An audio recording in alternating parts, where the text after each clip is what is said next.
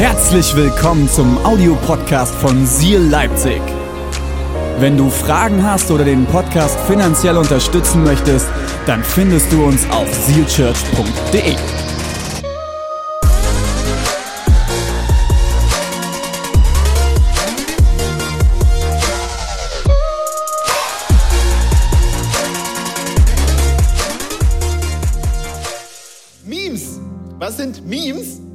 eine Definition mitgebracht. Memes sind lustige Fotos oder Videos, die im Internet kursieren. Sie veräppeln oder imitieren bekannte Personen und Situationen. Letzte Woche hat Pastor äh, David, der all the way aus äh, Dresden hierher gekommen ist, einen hervorragenden Start in diese Serie hier vor Ort gemacht. Und an diesem Sonntag ist ein Bild entstanden, das natürlich von unserem großartigen Social Media Team zu einem Meme verarbeitet worden ist. Schaut euch mal das hier an. Pastor David äh, zerrissen im wahrsten Sinne des Wortes zwischen Memes auf der einen Seite und einer Predigt mit Tiefgang. Äh, nur Pastor David bekommt irgendwie beides Sinn. Wenn du nicht überzeugt bist, dann schau dir gerne auf unserem YouTube-Kanal das Ergebnis an. Sehr, sehr deep und auch sehr, sehr lustig. What do you meme? Heute möchte ich mit euch in einen spannenden Bibeltext starten. Ähm, aber bevor ich den Bibelvers vorlese, habe ich noch ein weiteres Meme für euch, das euch ein bisschen auf diesen Bibeltext einstimmen wird. Schaut mal an, da ist niemand Geringes als Pastorin Dana. Ähm, und irgendwas fehlt da, ne? Was es damit auf sich hat, ich verrate es euch. Gottes Wort verrät es euch.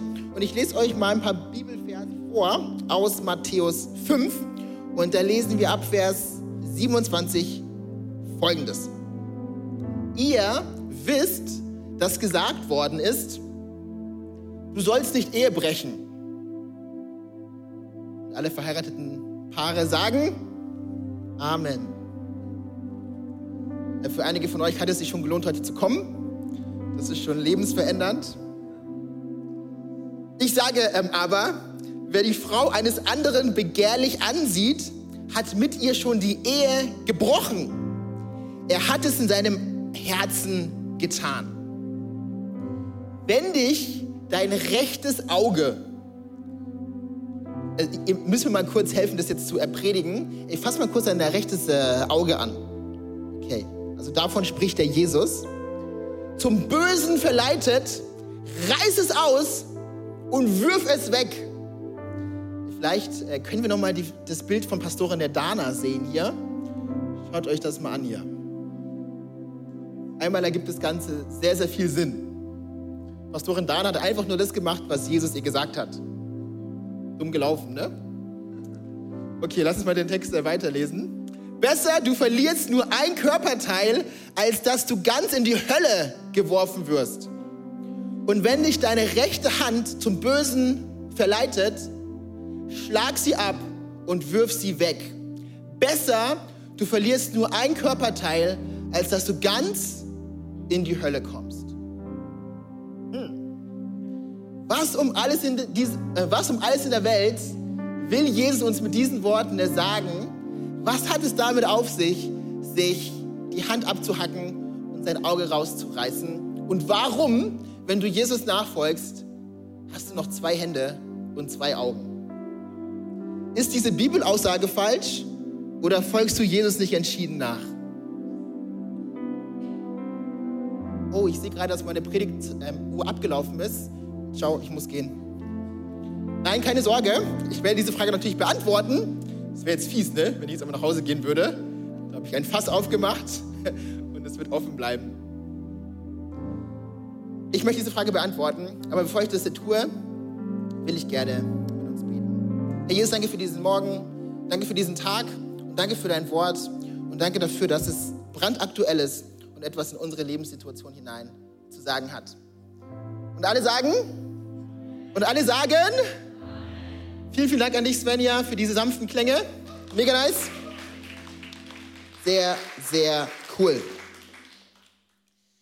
Es gibt einen Mann, Theodor Heuss ist sein Name, und es ist niemand Geringeres als der sechste Bundespräsident der Deutschlands. Und er hat einmal Folgendes über die Passage, aus der ich gerade vorgelesen habe, gesagt und er hat über die Bergpredigt gesprochen, aus der diese Verse kommen. Und er hat Folgendes äh, gesagt. Theodor Heuss, der sechste Bundespräsident Deutschlands.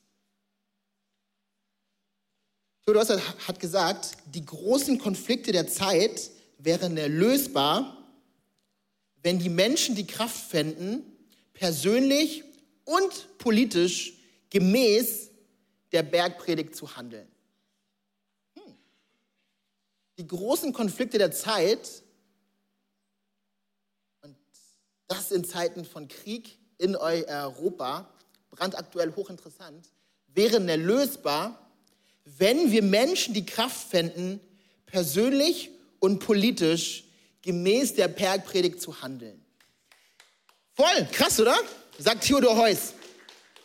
Okay, wie passt diese Aussage von Theodor Heuss, einem deutschen Politiker, und diese Aussage aus Matthäus 5 zusammen?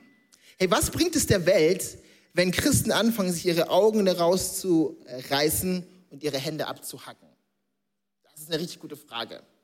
Ihr müsst äh, wissen, eine Sache ähm, über mich, und zwar, ich bin in der Kirche aufgewachsen. Ich bin ein frommes Kind oder wie man in manchen christlichen Kreisen sagt, ein Froki. Äh, Gibt es hier heute irgendwie noch weitere Frokis, irgendwelche frommen Kinder? Okay, ein paar Hände gehen hoch. Ähm, das Ding ist bei uns, es war also nicht die Frage, ob wir sonntags in die Kirche gehen. Die Frage war mehr, ob wir pünktlich kommen oder nicht pünktlich kommen. Oft war letzteres der Fall.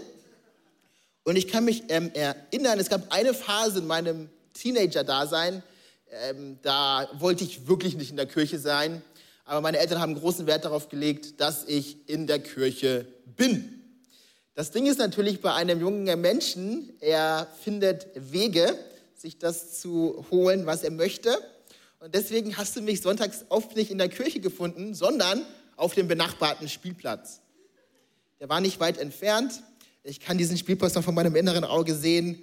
Du hattest Sand, da war so ein Häuschen aus Holz und in diesem Häuschen habe ich zum Beispiel auch meinen ersten Zigarettenzug äh, genommen. Ich wäre fast draufgegangen. Ähm, die Person meinte, Joel, nein, nicht auf äh, Lunge rauchen. Hä, was erzählt der Lunge? Ich habe keine Ahnung gehabt, was ich da tat. Aber das ist auf jeden Fall Sonntagmorgens passiert. In den, an den äh, Sonntagen, wo ich nicht in diesem Haus war und Zigaretten versucht habe zu rauchen, es war mehr versucht habe zu rauchen, es sah sehr, sehr äh, jämmerlich aus, bin ich teilweise während dem Gottesdienst zur Garderobe gegangen und habe aus den Taschen der Gottesdienstbesucher Geld geklaut. In der Kirche.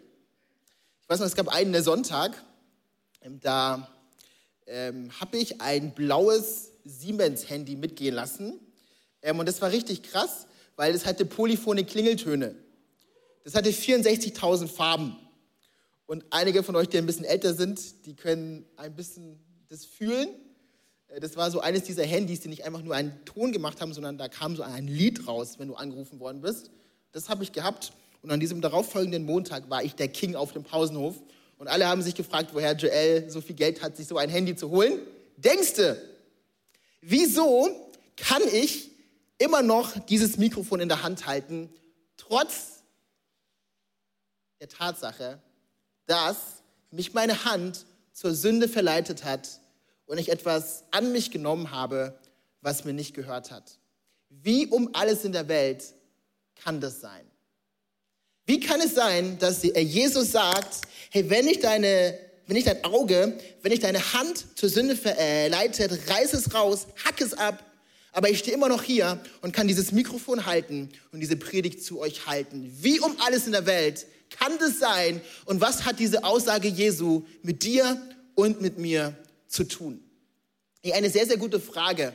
Und eine Frage, die ich heute ein Stück weit an dem Beispiel von König äh, David, einer Person aus dem Alten Testament, entfalten will, weil auch er müsste eigentlich armlos und augenlos gelebt haben, hat er ähm, aber nicht, sondern ganz im Gegenteil, Gott hat ihn im großen Stile gebraucht. Wie kann das sein? Ich würde euch ein paar Verse gerne aus dem Leben von König David vorlesen. Und so lesen wir in 2 Samuel 11 folgendes. Eines ähm, Abends erhob sich David von seinem Bett und ging auf dem Dach seines Palastes auf und ab. Ich weiß nicht, ob euch das aufgefallen ist, aber ich lese es mal nochmal vor. Eines Abends erhob sich David von seinem Bett. Ich lese es mal nochmal vor. Eines Abends, 19 Uhr, 20 Uhr, erhob sich David von seinem Bett und ging auf dem Dach seines Palastes auf und ab. Der Typ hat den ganzen Tag geschlafen. Da sagt man nicht, dass die Bibel äh, äh, relevant ist. Das heißt, das nächste Mal, wenn du den ganzen Tag schläfst, kannst du einfach 2. Samuel 11 zitieren und sagen, hey, du lebst einfach nur nach der Bibel. Das ist Hammer, oder? Richtig gut. Ähm, da sah er vom Dach aus eine Frau, die badete. Ja, ja. Die Frau war sehr schön. Es wird immer äh, besser hier, oder? Unglaublich. David schickte äh, jemanden, der sich nach der Frau erkundigen sollte. Kennt ihr das noch? So von früher vom äh, Pausenhof? Du hast so dieses Mädchen erspäht und erblickt, aber du hattest noch nicht den Mut, selber auf sie zuzugehen. Und deswegen fragst du deinen Freund, ob er zu ihrer Freundin gehen kann. Und dann erfährst du von der Freundin dieser Person, was sie gesagt hat, was dein Freund ihr gesagt hat. Und es ist sehr kompliziert. Sehr kompliziert. Der meldete, es ist Bathseba, die Tochter des Eliam. Sie ist verheiratet mit dem Hittiter Uriah. David schickte Boten und ließ sie holen. Sie kam zu ihm und er schlief mit ihr. Ihre monatliche äh, Blutung war da gerade vorbei. Dann kehrte sie in ihr Haus zurück. Als die Frau merkte, dass sie schwanger war, schickte sie äh, jemanden und ließ David sagen, ich bin schwanger. Was für eine Geschichte, was für ein Drama. Und dieser Mann, der das getan hat, hat sich Folgendes gedacht, okay, ich habe diese Frau gerade genommen, ich wollte sie haben, sie hatte einen Mann, ich habe ihn betrogen. Und das Ergebnis ist, dass er dafür sorgt, dass der Mann, der gerade für ihn kämpft, in einer Schlacht ist, Teil seines Heers ist, an eine Position kommt, die zu seinem sicheren Tod führt. Der Mann stirbt. Das heißt, dieser Mann, König David, hat sich nicht nur unrechtmäßigerweise diese Frau genommen, sondern er hat auch dazu beigetragen, dass dieser Mann stirbt. Ehebruch und Mord. Mord, Ehebruch. Und wir lesen nicht davon, dass David sich die Hand abhackt oder ein Auge ausreißt. Ganz im Gegenteil. In Apostelgeschichte 13, Vers 36, da schreibt der Lukas, dass David seiner Generation so gedient hat, wie es Gott gefällt. In 1 Samuel 13 kannst du erlesen, dass David ein Mann nach dem Herzen Gottes war. Und in 1. Könige 9, da steht fest, dass der Jesus bis heute auf dem Thron Davids, Davids sitzt. Wow. Wie um alles in der Welt kann das sein? Wie kann es sein, dass die Person, die das getan hat, nicht arm und augenlos durch die Gegend läuft, sondern der Jesus bis heute auf dem Thron Davids äh, sitzt? Wie um alles in der Welt? Wie kann es sein, dass diese Aussage in deinem Leben Sinn ergibt? Ja, und vielleicht bist du heute hier, ganz gleich, ob du einen christlichen Bezug hast, einen christlichen Hintergrund hast und du fragst dich, okay, hey, was kann ich aus dieser Geschichte, was kann ich aus diesen Versen für mein Leben äh, lernen? Ich glaube, es ist äh, ähm, einiges, weil wir sehen anhand von äh, David, was es, um äh, was es wirklich geht, was Gott wichtig ist. David hat so richtig daneben gelangt, aber Gott hat ihn nicht verstoßen. Und der Vorgänger von äh, David, Saul, hat auch ein paar Fehler gemacht und Gott hat ihn verworfen. Was ist der Unterschied zwischen Saul, der einfach nur ein bisschen stolz war, und David, der ein Mörder und ein Ehebrecher ist. Das Erste, was David auszeichnet, ist ein aufrichtiges Herz. Sein aufrichtiges Herz. Und ich möchte uns das vor Augen führen, was das bedeutet, was der Unterschied zwischen David und äh, Saul ist, ist, glaube ich, zu allererster Linie Aufrichtigkeit statt Angst. Menschlich gesehen hat David größere Schuld auf sich geladen. Aber wisst ihr, was so cool ist? Wisst ihr, was das Evangelium, was unsere Botschaft als Christen äh, ähm, ausmacht? Es geht gar nicht so sehr darum, was du tust oder was du lässt, sondern es geht auch noch mal eine Ebene tiefer. Wenn du dir dieses Buch, wenn du dir die Bibel ähm, anschaust, wenn du dir das Alte und Neue Testament anschaust, die 66 einzelnen Bücher, aus der die Bibel besteht, wirst du feststellen, dass Gott überhaupt gar kein Problem mit Versagen hat.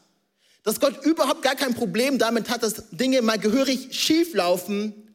Ja, die Bibel ist voll davon. Und vielleicht bist du auch heute hier und in deiner Vergangenheit sind Dinge passiert, die schwer sind.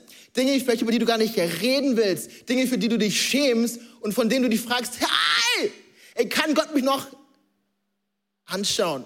Kann er noch irgendwas mit meinem Leben anfangen? Hey, die Antwort ist ja! Und die Bibel ist voll davon. Hey, du denkst, dass Gott dich nicht annehmen kann? Was für eine Lüge. Hey, wir fangen in der Bibel an, ganz am Anfang im Buch 1. Äh, Mose und in 1. Mose 6, da lesen wir von der Noah. Hey, weißt du, was mit Noah los war? Noah war betrunken. Hey, nicht irgendwie betrunken. Der Typ hat sich so die Kante gegeben, dass er nackt auf dem Boden lag und seine Kinder ihn ausgelacht haben. Ich erspare euch mal heute, mich nackt auszuziehen. Das will keiner sehen, vor allem auch online nicht. Dann kommt Pastor René aus dem äh, Urlaub zurück und fragt sich, hey, weshalb haben wir keine YouTube-Abonnenten mehr? Was hat Pastor Joel gemacht? Ey, Noah war betrunken.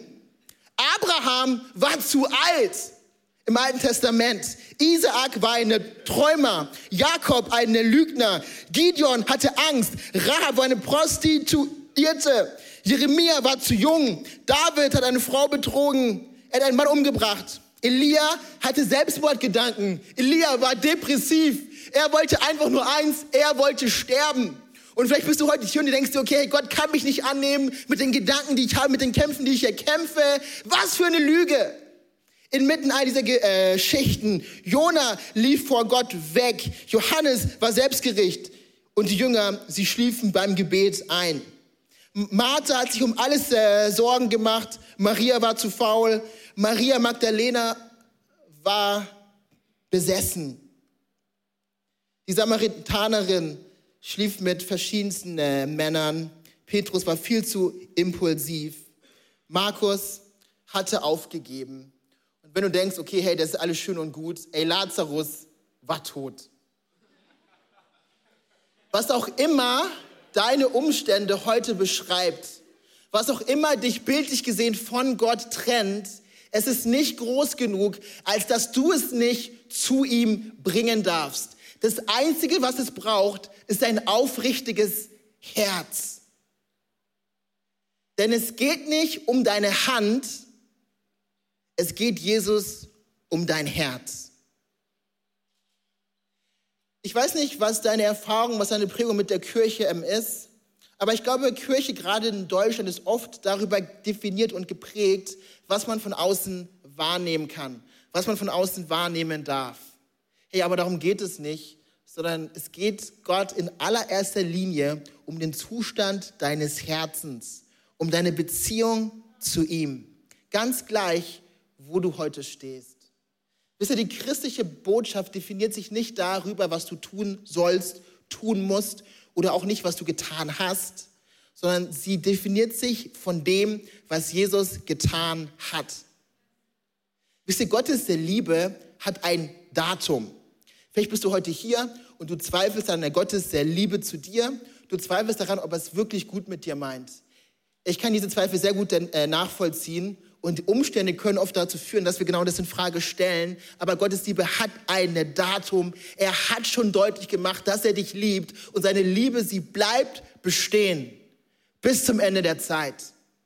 Und wisst ihr, als Jesus am Kreuz hing und mit weit offenen Armen rief, es ist vollbracht, da hat er ein für alle Mal deutlich gemacht, dass er bereit ist, alles, alles in Gang zu setzen, in Bewegung zu bringen, um bei dir zu sein. Hey, und ich möchte dich ermutigen, das nächste Mal, wenn die Stürme des Lebens um dich herum toben, hey, wenn du dich fragst, Gott, hast du mich verlassen, dir neu vor Augen zu führen, dass Gott es schon längst bewiesen hat. Hey, was war der Unterschied zwischen David und Saul? David hatte ein aufrichtiges Herz und er hatte vor allem keine Angst.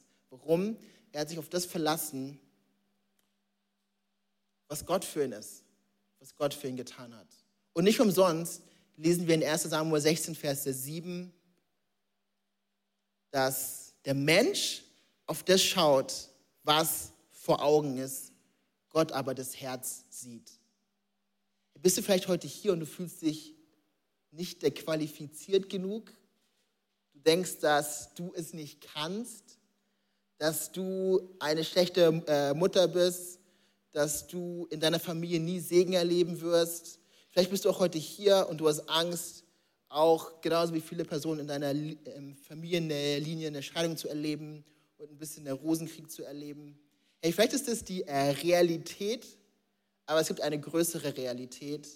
Und das ist das, was Jesus am Kreuz vor 2000 Jahren getan hat. Und das Einzige, was es von unserer Seite her braucht, ist Aufrichtigkeit.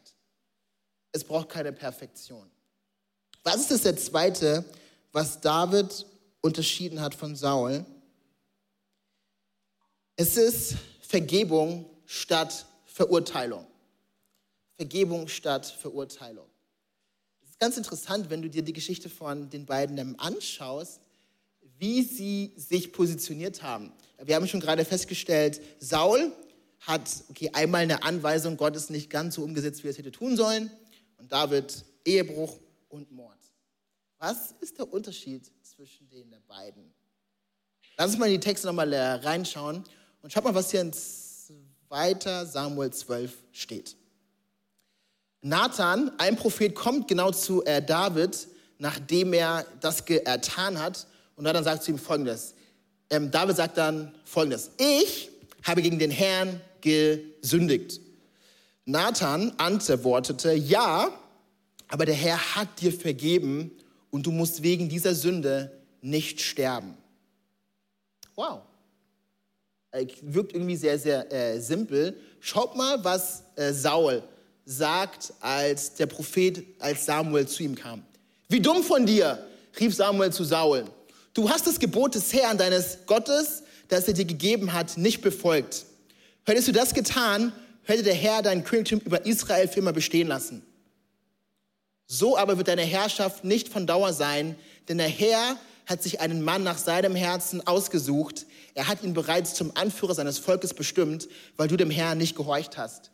Was? Seriously? Wirklich? Ey, wie kann es sein, dass Gott zu David in 2 Samuel 12 mit einem Gebet Schuld ist vergeben, äh, alles ist gut in 1 Samuel äh, 13 versaut Saul es, keine Frage, dein Königtum ist weg. Ich habe dich verstoßen.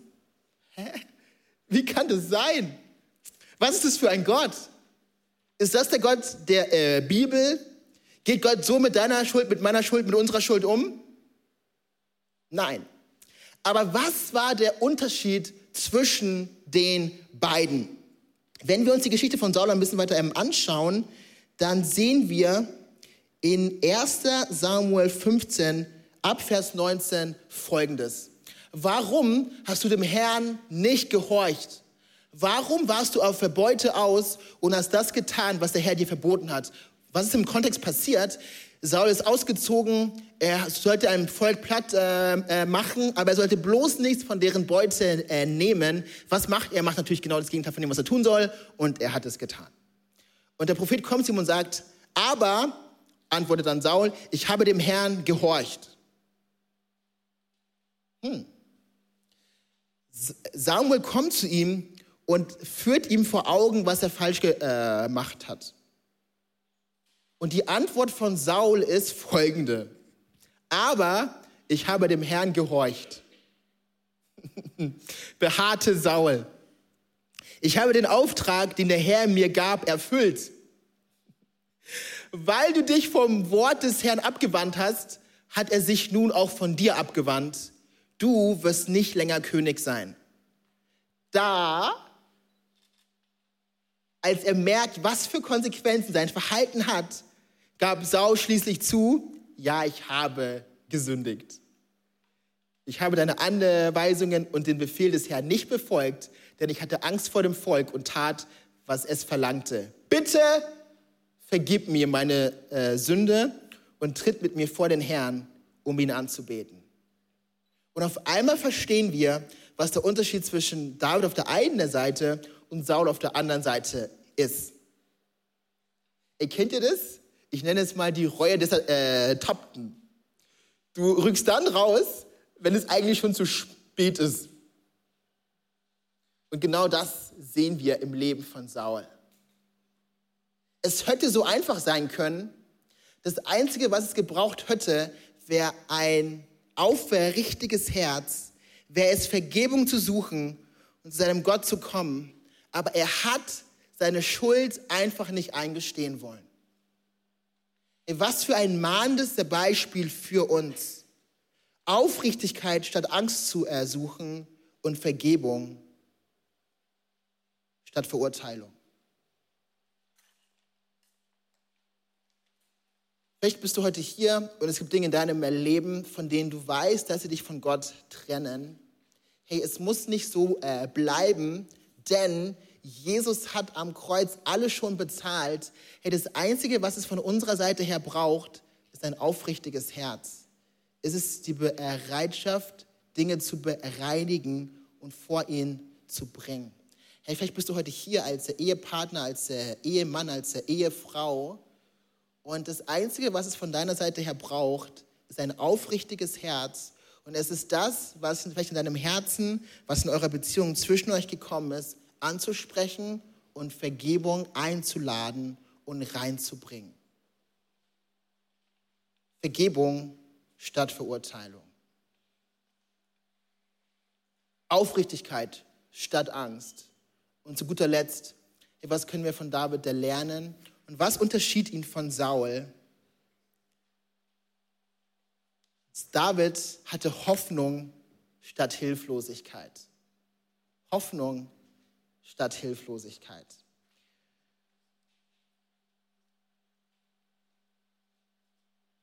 Davids Herz war der entscheidende Faktor in seinem Leben. Und er hat sein Herz Gott immer wieder hingehalten. Okay, jetzt habe ich das Wort Herz schon oft gebraucht, aber was äh, meine ich damit, wenn ich diesen Begriff äh, nutze? Ähm, ein amerikanischer Pastor, Tim Keller ist sein Name, hat diesen Begriff, wie ich finde, auf hervorragende Art und Weise äh, definiert. Er hat es auf hervorragende Art und Weise beschrieben. Und deswegen will ich euch das gerne vorlesen. Was hat es mit dem Herzen nach biblischem Verständnis auf sich? In der Bibel ist das Herz der Sitz unseres Verstandes, unseres Willens und unserer Gefühle. Alle drei zusammen. Das Herz ist im Menschenbild der Bibel das Zentrum der Menschenperson, der Ort, wo Wille und Gedanken ihren Ursprung haben. Es ist nicht nur die Quelle der Gefühle. Es ist nicht nur das, was du fühlst, sondern es ist das, was du willst, was du denkst und fühlst. Es ist dein ganzes Wesen. Es beschreibt, wer du bist. Und deswegen hält er Folgendes fest und kommt zu folgendem Schluss was das Vertrauen und die Liebe unseres Herzens gewinnt, kontrolliert auch unsere Gefühle und somit unser Verhalten. Und auf einmal wird da deutlich, was der Unterschied war zwischen David und Saul. Auf einmal wird da deutlich, worum es Gott wirklich geht. Es geht ihm um dich. Es geht ihm um die Schaltzentrale deines Lebens. Oder lass mich vielleicht so auf den Punkt bringen. Hey, Gott will dich mit Haut und Haaren. Hey, Gott will nicht nur deine Hand. Hey, Gott will nicht nur, dass du bestimmte religiöse Praktiken erfüllst, dass du Dinge tust, sondern Gott möchte die Schaltzentrale deines Lebens haben. Das, was dich antreibt. Gott will nicht nur deine Hand, er will dein Herz. Und David hat es verstanden und deswegen betet er ein Gebet. Wisst ihr, Nathan kam zu ihm und es ist so krass, was David macht. David wird konfrontiert mit seiner Schuld und wisst ihr, was das Erste ist, was er macht? Er wendet sich an seinen Gott. Und das Ergebnis kannst du bis heute sehen. Weil er hat zwei Songs, er hat zwei Gedichte, er hat zwei Gebete niedergeschrieben als Ergebnis dessen. Ein Gebet ist Psalm 32 und das andere Gebet ist Psalm 51, die wir heute noch lesen können. Und im Psalm 51, Vers 12, da betet Gott, äh, da betet der David zu seinem Gott und er ruft Gott. Und ich kann, ich kann ihn sehen. Ich kann es mir förmlich vorstellen, wie er dort sitzt, steht, kniet, dieses Gebet formuliert und ein Schrei in seinem Herzen ist, hey, inmitten dieser großen Schuld. Und könnt ihr euch das vorstellen, euch eine Frau genommen zu haben, die nicht äh, eure Frau ist? Dieses Kind entsteht und als würde das nicht schon ausreichen, hat der Typ nochmal eine Person auf dem äh, Wissen einzig und allein, um seine Schuld zu bedecken. Und inmitten dieser Schuld, inmitten dieses Versagens, wendet er sich an Gott. Hey, und ich möchte dich ermutigen, dasselbe zu tun. Hey, dann, wenn die Kacke am Dampfen ist, hey, dann, wenn du dich am wenigsten danach fühlst, ist der Moment, wo es die Nähe Gottes zu suchen gilt, am meisten. Hey, ich glaube, ein Indikator dafür, hey, wie eng und wie tief unsere Beziehung zu Gott ist, ist unser Verhalten, wenn wir es so richtig versaut haben ist unser Verhalten, wenn wir es verkackt haben? Hey, entfernen wir uns dann von Gott? Gehen wir von ihm weg, weil wir denken, er nimmt uns nicht mehr an, er möchte uns nicht mehr haben? Oder suchen wir gerade genau dann seine Nähe? Genau dann. Ich war gestern bei unseren Pastoren in der Dresden, bei Pastor David und Pastorin der äh, Yeshi. Und es gab äh, Pancakes morgens. Und es war ein, herrliches, ähm, ein herrlicher ähm, äh, Anblick, weil ihre beiden Söhne haben genau das gemacht, was äh, jedes Kind macht. Es hat so richtig viel Nutella auf seinen Pancake draufgepackt. So richtig viel. Und entsprechend sahen die beiden danach aus. Also, ich hätte fast gesagt, die sahen so aus äh, wie ich. Es war knapp. ähm, und wisst ihr, was ich so äh, cool fand? Danach ähm, sind die beiden nicht irgendwie ins Bad gegangen und haben versucht, irgendwie selber abzuwaschen, sondern sind einfach nur zu ihrer Mama gekommen, zu ihrem Papa gekommen und die beiden haben meinen Lappen genommen, haben mit ihr Gesicht gewischt und sahen wieder aus wie Menschen. Hey, und ich glaube, manchmal ist unsere Beziehung zu Gott genau so. Hey, was machen wir in diesen Momenten, wo wir voller Nutella, voller Scheiße im Gesicht sind, wo wir es so richtig verkackt haben? Ich meine, so richtig wo du vielleicht deinen Ehepartner verletzt hast. Ich meine, so richtig. Entfernen wir uns von Gott oder rennen wir zu ihm hin? Und David ist uns ein hervorragendes Beispiel. Und er betet und sagt, Gott, er schaffe in mir, im Psalm 51, Vers 12, ein reines Herz und gib mir einen neuen, aufrichtigen Geist. Gott gibt mir ein neues Herz. erschaffe in mir ein reines Herz. Dieses Wort, das David hier gebraucht, findest du lediglich zweimal im Alten Testament.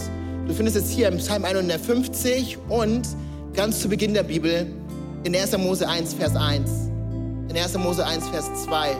Als es heißt, Gott schuf den Himmel und die Erde. Und wisst ihr, wie er sie schuf? Und auch das macht die Bibel deutlich aus dem Nichts. Im Hebräischen steht dort das Wort Tohu Wabohu.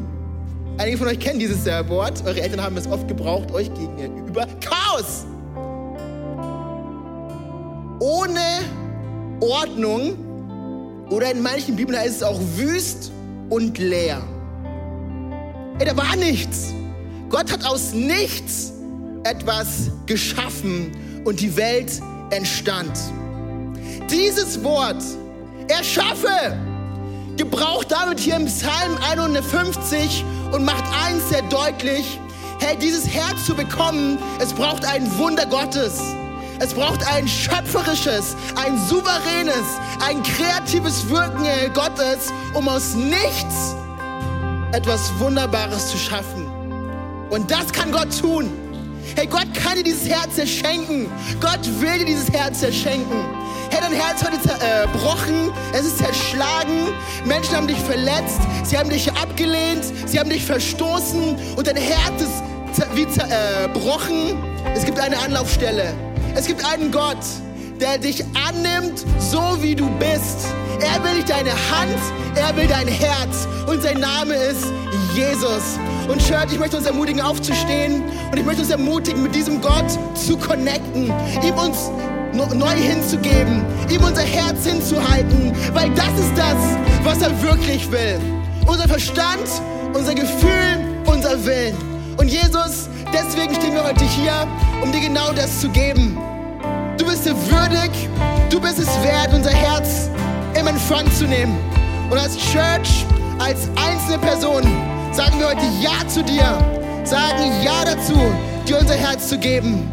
Hey, wir lieben dich und da ist niemand, der so ist wie du.